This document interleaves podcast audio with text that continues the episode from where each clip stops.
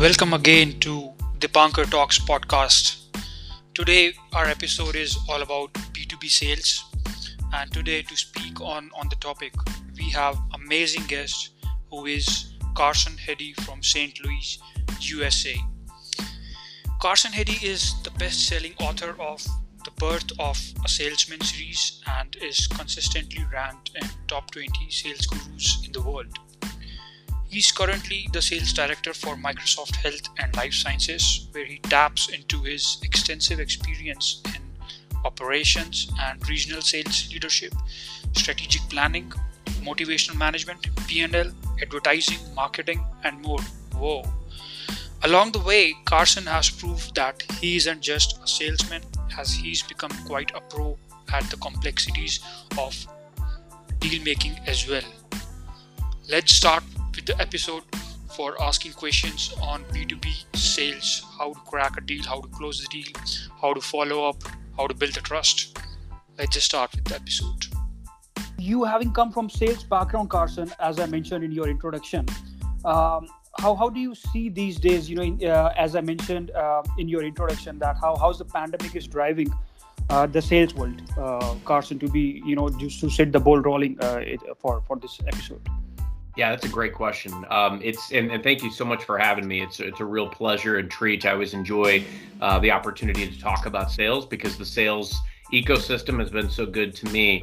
Um, you know, it, I, I, was having a conversation the other day that I think it, it articulates this well, and it's you know, sales at, at its heart is the same as it's always been. It's about relationships and resources. It's about people and process. However, um, all of the variables have changed in the pandemic. Um, you know, the way we connect meaningfully with people, um, you know, some of the expectations or needs around an, an in person meeting versus a virtual meeting, um, some of the tools at our disposal. You know, obviously, we're having a, a virtual chat right now. And um, so I think the a lot of things have changed from a variable perspective but all of those things have changed and shifted and pivoted so that we can still meet customers where they are.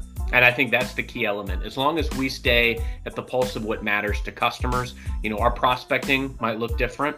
Uh, uh, our meetings will definitely look and feel different. Um, but at, at, the heart is, still how do we meaningfully connect with customers and make sure we understand uh, what keeps them up at night and where we can add value. Yes.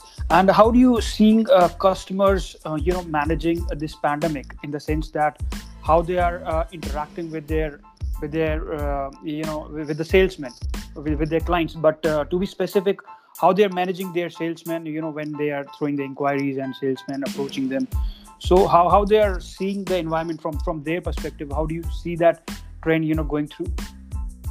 Yeah. So you know just as you know the company that I work for and some of uh, you know the sales professionals that I know, I believe everyone is having different parameters um, because we're all shifting to meet customers where they are. So um, from a sales perspective and how sellers are being treated kind of in their own ecosystem, it, it's different. And I think it depends company by company, culture by culture, and leader by leader. I've made a concerted effort not to micromanage employees as an example. Um, i've made a concerted effort to make sure that i attune uh, to you know how my team is feeling. You know we always try to start off with more of a, a personal tone um, to a conversation whatever they feel like or want to or feel comfortable sharing uh, rather than just jumping into business. At the same time i think it's really important that we acknowledge that if somebody's earned their right to be in a role uh, as a seller as a sales leader whatever it is um, they have a a good degree of latitude to do things as they see fit. They don't need um, you know me or or any other leaders leaning in and uh, you know constantly monitoring their activity and, and things of that stature. And so I think it's key that um, you know the the sales culture is um, you know it shows some grace in uh, you know how we treat sellers and um, you know that we continue to meet them where they are as well uh, that we provide resources support remove legitimate barriers to success. Because every organization that we're working with is also in turn uh, shifting how they meet their customers. And we're in an unknown space. Um, you know we've not nobody in our lifetime has grappled with something like this. Um, so there's a lot of unknown terrain, and we're going to still continue to be in unknown terrain. So I think that's why it's even more important than ever to have that human element, uh, whether we're working with customers, whether we're working with each other, whether we're working with sales teams and and rather you know it, the, the good part i mean or rather the positive part is that you know it's it's going through really really well isn't it overall um, you know i think it's amazing to see some of the tools and the enhancements that have come out um, you know just out of necessity and how we're able to connect with people. And i i definitely have seen it. I think it's um, it's incredible to be on a on a video call uh, with a senior executive and to have their baby crying in the background or their dog barking. Um, it just yes, adds that human element to all of it because I can relate. It's easy for me to say, "Hey, I I, I can go grab my dog or or mm-hmm. my kid and and we can join in." Um, you know, I just think it adds an extra human element. I, so I think I, that's why I, I, encourage sellers to really look at the positives.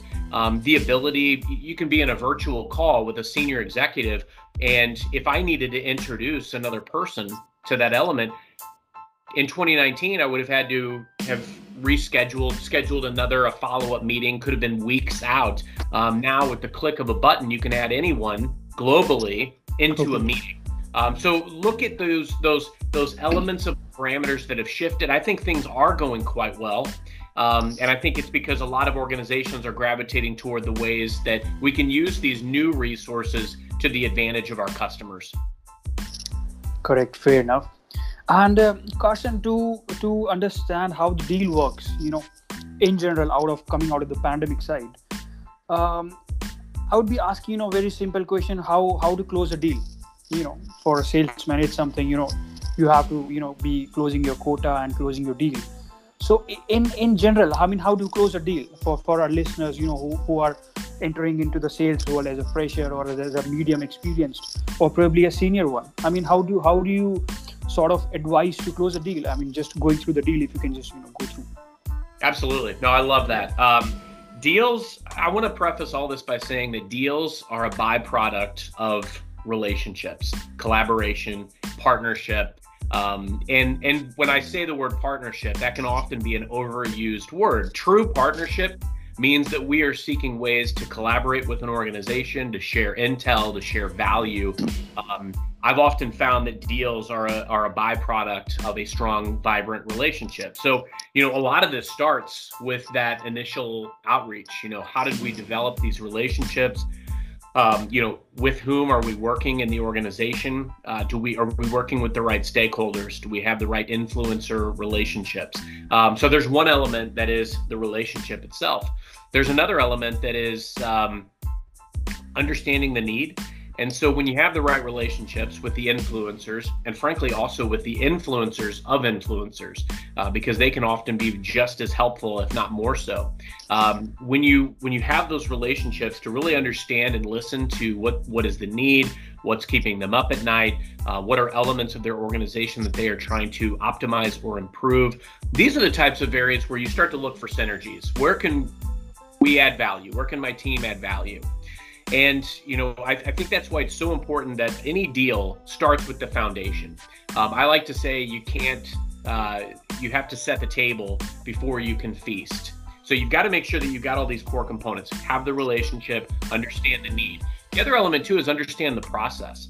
Um, you know what what elements will they need to go through what are key milestones what are key deliverables um, because you've got to set out a mutual timeline and ultimately you've got to hold one another accountable to that timeline because inevitably some of these milestones will be missed and you've got to make sure that you're able to go back to them and they are able to go back to you um, in that uh, situation of mutual sharing and be able to hold each other accountable to these timelines that you agreed at the onset were critical now the other element too is understanding budget and understanding, you know, where will the budget come from? How will this be allocated? Helping it make sense uh, from a cost perspective.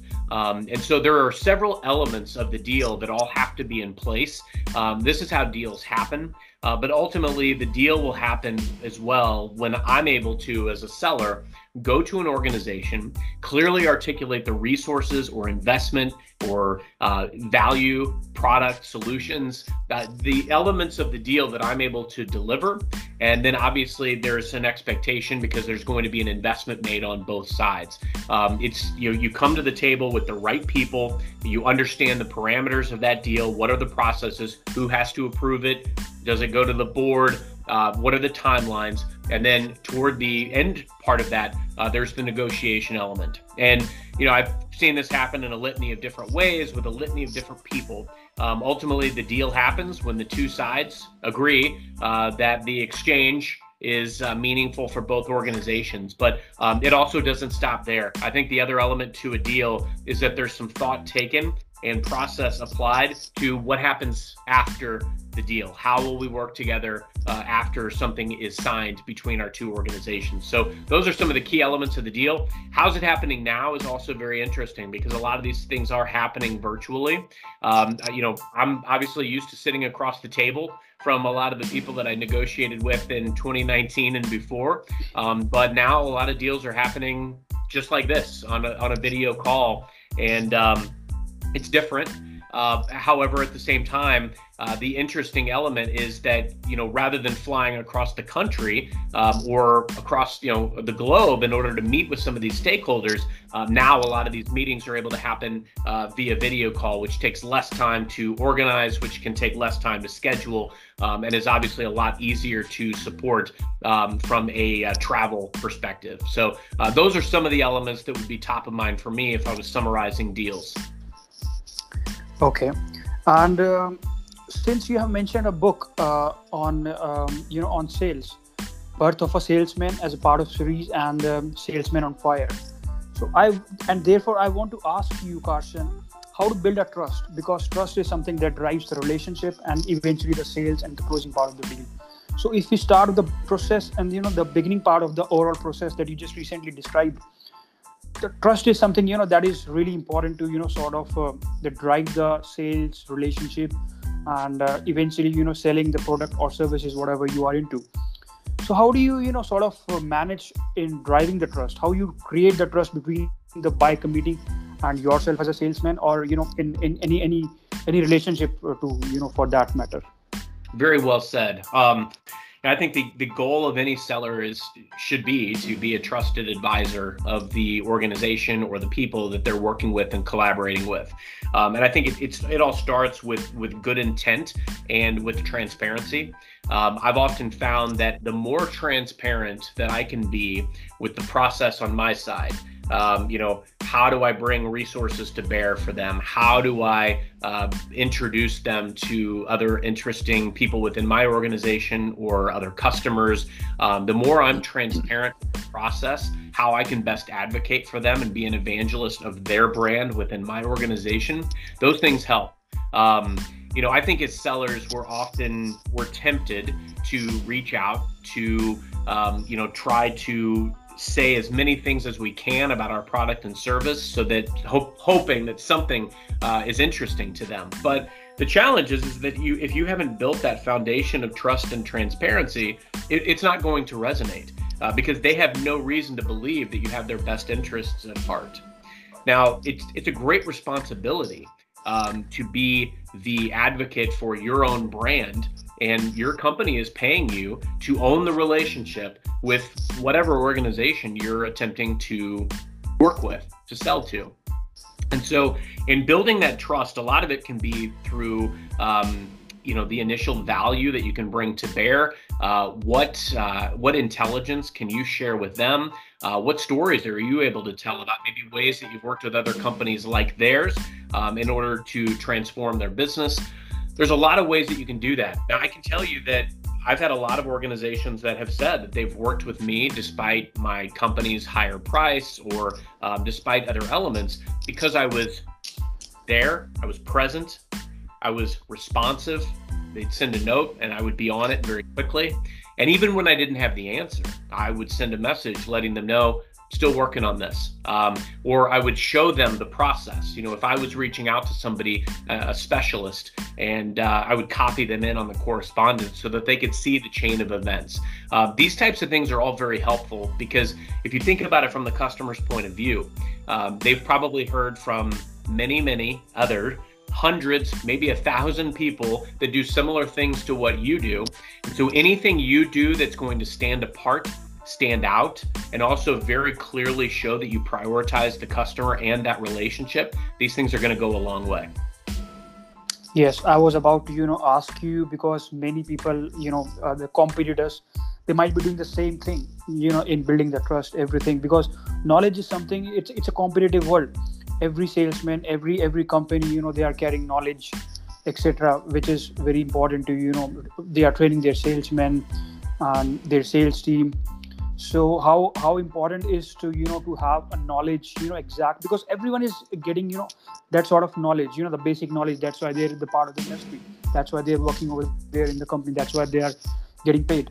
So how important is for that particular salesman to you know sort of beat that competition and uh, you know just get through that that deal and you become a part of that uh, you know uh, as a as, as a deal making process yeah no love that question i i um one of the nice things about doing what i do i get to connect with salespeople all over the world like yourself and and i actually had a uh, conversation not too long ago with with a gentleman by the name of Pat Tinney, who's an author, mm-hmm. um, lives in Canada.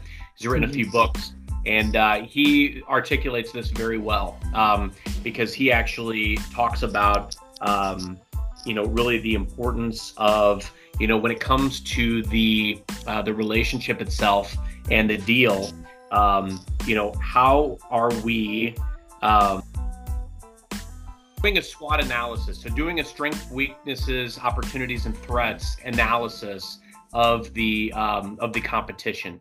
So the element that he articulates here is it's so important that we know our competition, but it's also important that we know what attracts customers to the competition. So specifically, if we go in right now, and, and I assume whatever you're selling, it's very likely, very probable that the organization that you're connecting with invests in something either with you or with your competition the goal is not necessarily always to unseat the competition. The goal is to really understand what are the elements of the, com- the competition that are attractive to that organization. And so, one of the things that I always try to in- reinforce within my team, or you know, when I'm working with customers myself, is that you know let's understand the competitive landscape for sure um, you know and whatever the customer specifically if you've become a trusted advisor with them they're a lot more likely to share with you you know, what are they getting out of this uh, this competitive contract? When does it end? Um, you know, how might you be able to compete? And, and don't get me wrong, we're not always going to unseat the competition. In fact, I've had situations before where I knew that my solution was not going to be a fit, and I even introduced them to a friend of mine who worked for the competition. Your goal should be to be the go to resource. Your goal should be to be the trusted advisor. It's not that your solution is always the end all be all, it's that your solution can be a fit and you will do everything that you can to bring all of the resources to bear so that they can fully explore where it can work well in their organization. And that's why i loved what pat tinney shared in his book was you know doing that strength uh, weaknesses opportunities and threats around the, co- the competition. Figure out where they're strong but figure out where they're weak and if you understand where they're weak and you do some research about where the competition is weak, maybe you're strong in that area, that tells you where you want to be targeting. You find out if that er- that area is a is a uh, priority for the organizations that you're working with. Those are the types of things that are going to give you a competitive edge. Sales is a game of probability and chance. Um, you can control three things: the quality of your outreach, of your presentation. You can control quantity the number of people that you reach out to, the relationships that you try to manage within that account. Um, and then you also control the consistency. Control the consistency by which uh, you're present, you're there, you're doing outreach, and uh, you're conducting cadences with those organizations. So um, control the controllables.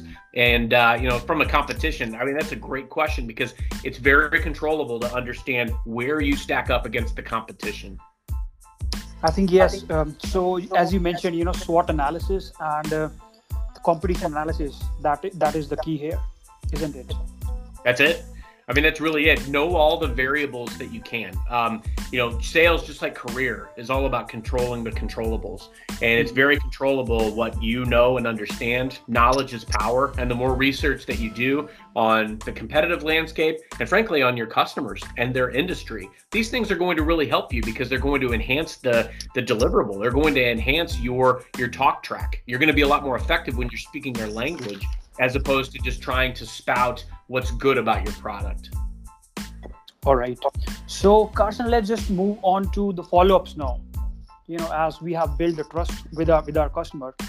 Now let's move on to the follow-up. They have seen our free trial, they have seen the product, they have seen the sample, they are happy. Now come to the follow-up side, you know. So in B2B, there's there's no deal, I believe so, without the follow-ups, isn't it? Are you are, are there with me? Yeah, I mean, I think what's so important is when you're heading toward follow ups, it's being able to recap kind of where you've been. A lot of times it's coming off a successful meeting and trying to set a next meeting or next steps. Um, and, some of these can get quite complex. You know, I've been in uh, executive briefs where, you know, we might have had a dozen or more follow up conversations that needed to be set up. Um, and then there's also, as you pointed out, there's some where you know maybe we did a trial of a, of a solution, we did a proof of concept, and it's okay. Let's take this to production. And so I think the key element there is again, um, ideally in the planning and the discovery phases, you've mapped out the priorities and the milestones that you need to hit. And so ideally, you're coming from a position of strength in that you can reach out to the customer and say, based on our established timeline and the success of the prior meeting or the success of the trial, um, it, it seems that it's time to move into the next phase. Um, you know, let us know when we're going to be connecting in the next, you know, few days or week um, in order to discuss uh, that element. Or please let me know of any questions or concerns. I mean, you want to be in lockstep with that client, uh, but very often you'll you'll be leading um, you know, as the seller, you will be leading in the dance and making sure that it's progressing uh, the way that you initially envisioned. But what I love doing is making sure that as part of that discovery and part of that mapping, part of that planning, that you've established these priorities and timelines. Because sometimes we all know that things don't necessarily proceed at the same pace we want them to. Maybe you don't get a response. So this is where I've seen, you know, my ability to go back out and to say, you know, hey, I just want to make sure we're still aligned to the timeline that you agreed upon or that you said was a priority for your organization. Um, mm-hmm. I, I've got some concerns about meeting this critical deadline uh, because of the fact that, you know, we're we're about to hit, you know, we're about to pass or we've passed a key milestone date. Um, I need to allot resources to get this done. Um, I need to schedule those resources um, and you know let me know if I need to keep those resources for this project or if I should release them to go do other work.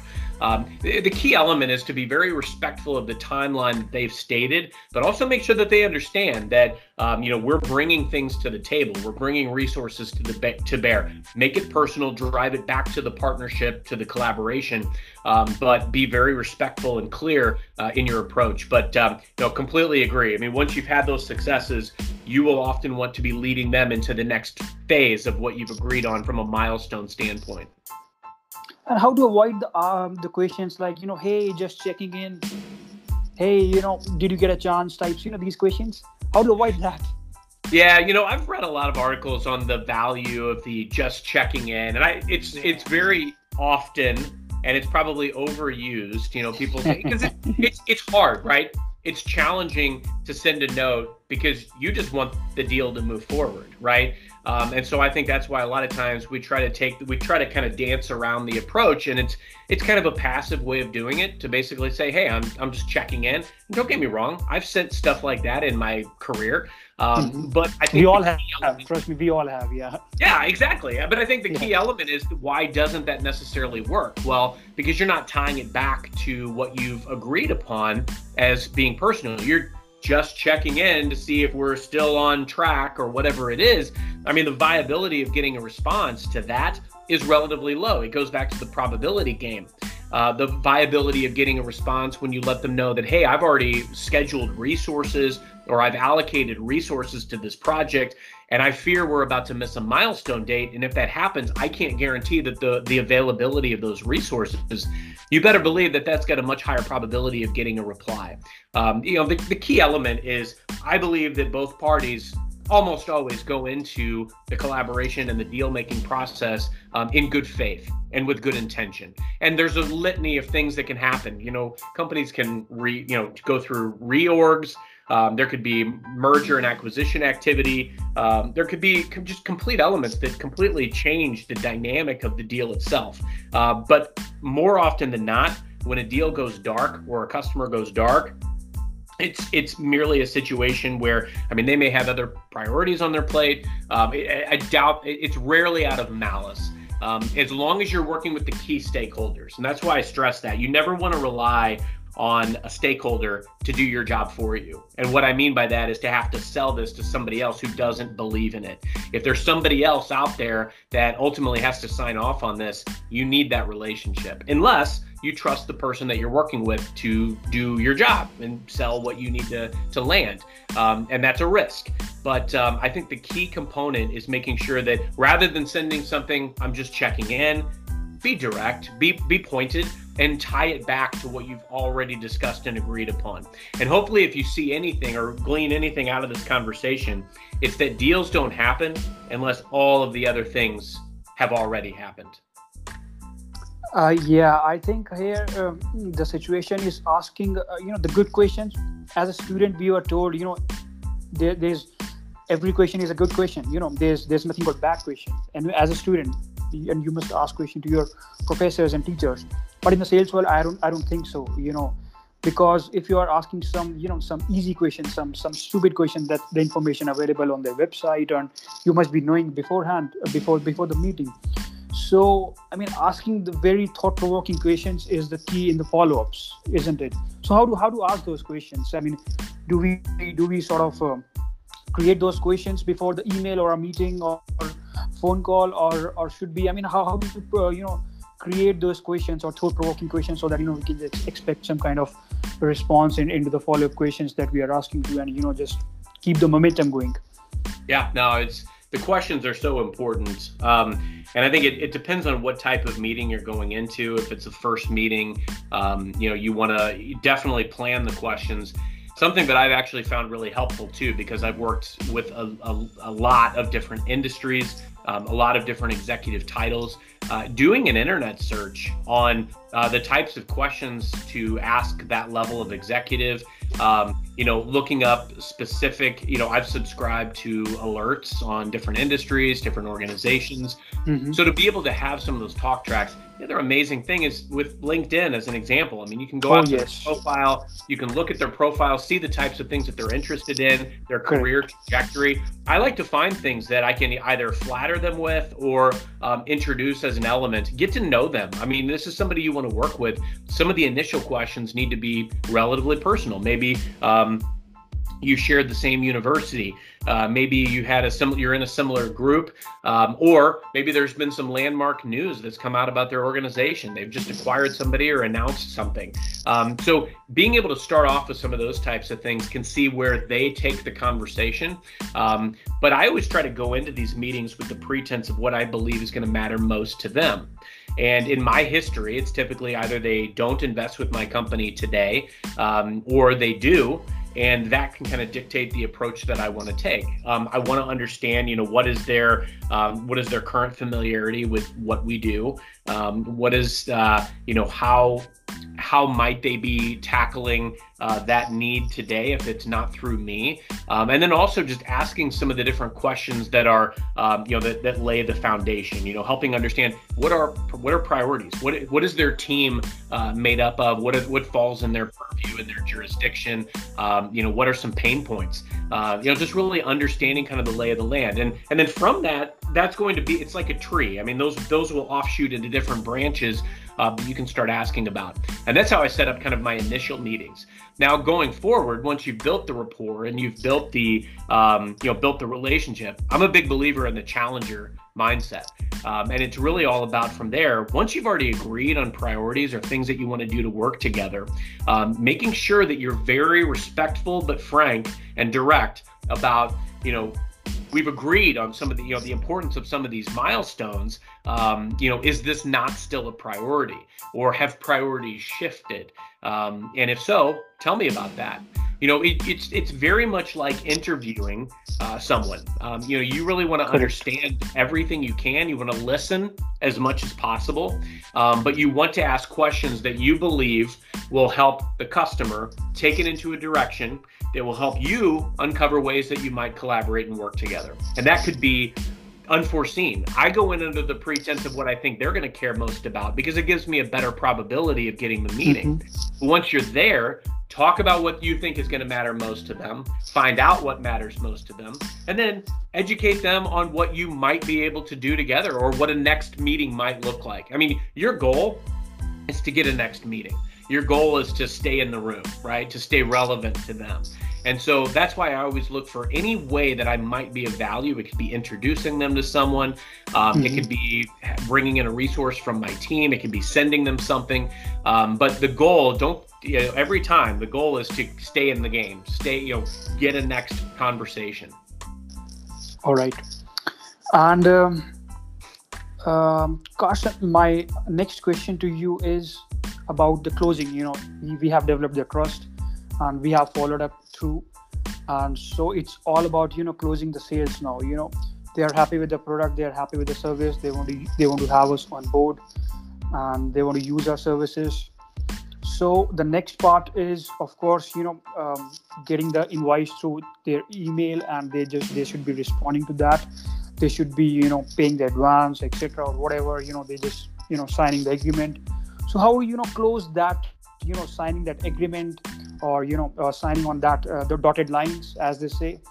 So how, how should we approach that? You know everything is all right. They are they're happy. They have you know they're absolutely pleased with with the service or the product. They have said okay to they have given the go ahead how do you know eventually you know close that deal? Everything is all right. Buying committee is okay. You know just the signing is remaining. How do you you know sort of uh, uh go through that yeah, we've got to get their, you know, build consensus, and we've got to get their um, agreement that first off, we're we're advancing, you know, we're um, we're aligned, but that we also align on the the closure, right? The dates, uh, what the process looks like from both sides. Um, mm-hmm. I find again the transparency element helps the most for me is that I can tell them what the process looks like on my side. How long does it take? Um, what do people on my side have to do? Um, why I'm setting the deadline as as the way I'm setting it, and getting agreement from them. Like my recommendation, if we're wanting to, uh, you know, close this by June. Um, you know, we want to leave a couple of weeks for processing or you know any other steps that need to be taken. Um, you know, as a, as an example, do we agree that you know the 15th of the month um, is going to be reasonable? And if so, what does that process look like from your side? You know, who has to review it? Does legal look at this? Does it go to the board? Um, you know, mm-hmm. we've got to be very crisp well in advance um, and I think it comes into some of the early planning stages. Once you've got an agreement that there's momentum, um, I, I, think the key element is making sure that you are um, that you're in lockstep um, around those elements. And then as you get closer to it, you know, obviously the, the you know there's most likely going to be a negotiation, right? So um, in a lot of cases, you'll you'll send the package, you'll deliver that. Um, however you ultimately decide that you want to do that. So you, you can send the package as far as the contract and um, you know ultimately describe what that looks like. You know we need your it, nowadays a lot of times their electronic signature um, or whatever that looks like. Submit it to this uh, to this email or this box or whatever that looks like. Now um, typically the way that that's delivered um, i think it's key that especially if you've made discounts or you've made investments um, whether it's right now or historically, I've found a lot of value in being able to articulate the investment that your company has made. Um, so a lot of times I'll even recap uh, some of the different investments that have been made up to this point. I'll talk about the investments that we're making now, whether it's a discount percentage or if there's some type of additional value that we're bringing in, like funding or investment, um, and I will articulate that. Um, also, as I mentioned, it's also really important to look beyond the deal. How will we be involved? I think the more you can mitigate risk for your customer, the higher probability of closure. So you also want to help them understand like, look, this isn't going to just happen and then you know the resources change the teams change let's make sure we've articulated the plan beyond the deal how will we be involved post sale um, mm-hmm. And I think if you do that comprehensively, uh, you know, you can do that in an email and or follow up in a call. Um, I found those very helpful. As if you have a call, ideally you have a meeting where you sit down, but that isn't as common today as it was two years ago. Um, but you have the opportunity to sit down together, walk through the investments, walk through these expectations, make sure that there's no concerns. Um, typically, though, like I said, you will face some negotiation. Um, you know, they'll, they'll, typically ask you to uh, sharpen your pencil, as they say, and uh, that's why I found too. It's it's helpful from a sales perspective. You rarely start um, with exactly where you'd want to end. You know, you start with a competitive offer, uh, but you leave yourself some room, uh, maybe some approved discounts, some approved funding. You leave yourself some room um, so that you can leverage those things to, if you need to from a negotiation standpoint. And I think that's very common. Um, as sellers, you often expect there to be some pushback. And as a buyer, uh, you often expect that ability ability to be able to negotiate a little bit because ultimately it's about delivering wins. I think the key component is that everybody feels like there's a win in it for them. Um, so as a seller, I always encourage people to think about their customer, their company, you know how do i make this a meaningful win for my company and themselves and their team like how do we get paid on this um, there's got to be a clear understanding because if one of those relationships suffer it's a bad mm-hmm. deal and so mm-hmm. that's why i think as we put these things together we've got to be very mindful of who wins we don't discount the heck out of this deal where the where our company doesn't get a valuable deal but the customer gets something that's been devalued we certainly don't want that because then they haven't recognized the value that we bring. On the flip side, we certainly don't want to come right out of the gate uh, with a customer that we really want to earn their business and not give them something that's competitive. So we've got to be very mindful of all of these elements when we're closing the deal. Fair enough. And um, before I let you go, Carson, you have written a book, as I recently mentioned, and you know, which is a bestseller on Amazon. I was just going through that. Tell us something more about that, you know, writing the experience of your book and who should be reading that book, you know. Yeah. I'm really, really um, looking forward to, you know, reading your book, to be honest. No, I appreciate it. Uh, you know, writing a book was a great experience for me. And it, it was one of those things that um, it's transformed my life and my career in ways that I wouldn't have anticipated. But it's not like I sold enough copies to retire. It wasn't about that for me. It was more, I felt like I had a message. I felt like I had something that I wanted to share. Um, I long ago, I've always enjoyed writing, and I was mm-hmm. writing a newsletter column uh, when I was at AT and T about a decade ago. Mm-hmm. And uh, I found that I enjoyed writing about sales. And so I started putting together a sales book, but I was also very cognizant that there's a lot of phenomenal sales books out there. I didn't look to compete or top them. Um, I really looked to do something totally unique. And so I mm-hmm. wrote a sales book inside of a novel about a protagonist that I created who goes through these experiences and then writes that book. So um, it's kind of a book inside of a book. And um, I've done four of them now. Uh, the, the first was Birth of a Salesman back in 2010. And then Salesman on Fire came out this past year. Um, it's been an amazing journey. Um, I always encourage people to find their superpower and find how they can leverage it to create a personal brand. Um, you know, the, writing that book for me was more about I was noticed when I was being recruited for a role about a decade ago. I was only noticed, I only stood out because of writing that book. And then I got that job, was recruited into my next role because of a relationship that I made there and then ultimately was recruited into Microsoft because of a relationship that I had made at that company. So I wouldn't be where I am today if it hadn't been for writing that book. It's very easy to look back um, on a career and look at, you know, connect the dots and see where some of these things have gone. Now, you asked about like who should read it. Um, mm-hmm. It's very story esque. Um, so I think at any, you know, whatever your career is, um, you know, there's there's some elements of career, there's some elements of faith, there's some elements of sales, leadership. Um, it's mostly about experience um, and resilience, um, especially right now. I mean, I wrote the last one in a pandemic. Um, so to be able to talk about how, you know, even on those days where, you know, we are, not as successful as we want to be, um, even on those days where we're not, uh, where we have setbacks, um, even on those days when we're just not feeling it. How do we keep going? How do we persevere? How do we bounce back uh, from setbacks? Um, that's really what it's all about. So if that resonates, then Salesman on Fire is definitely for you. But um, it's it's a very personal story, and um, I really enjoyed the process of uh, of writing it, and I've loved being able to connect with people all over the world because of those books. Inspiring, inspiring. Thank you. Uh, yeah. Um, so I, I think uh, let's just bring the curtain down for the episode. It was really, really ins- insightful to you know sort of hear your practical experience, and I sincerely appreciate once again you just answered to the point and the pointed answer to the questions that I had in my mind. So I once again, you know, thank you, um, you know, coming over onto the podcast and sharing your, you know, deep expertise and uh, practical experience of the sales um, experience that you are that you have been carrying around. So once again, I thank you. Thank you very much, uh, Carson. My pleasure. Thank you so much for having me. I really enjoyed our conversation. Same here. Likewise. Thank you.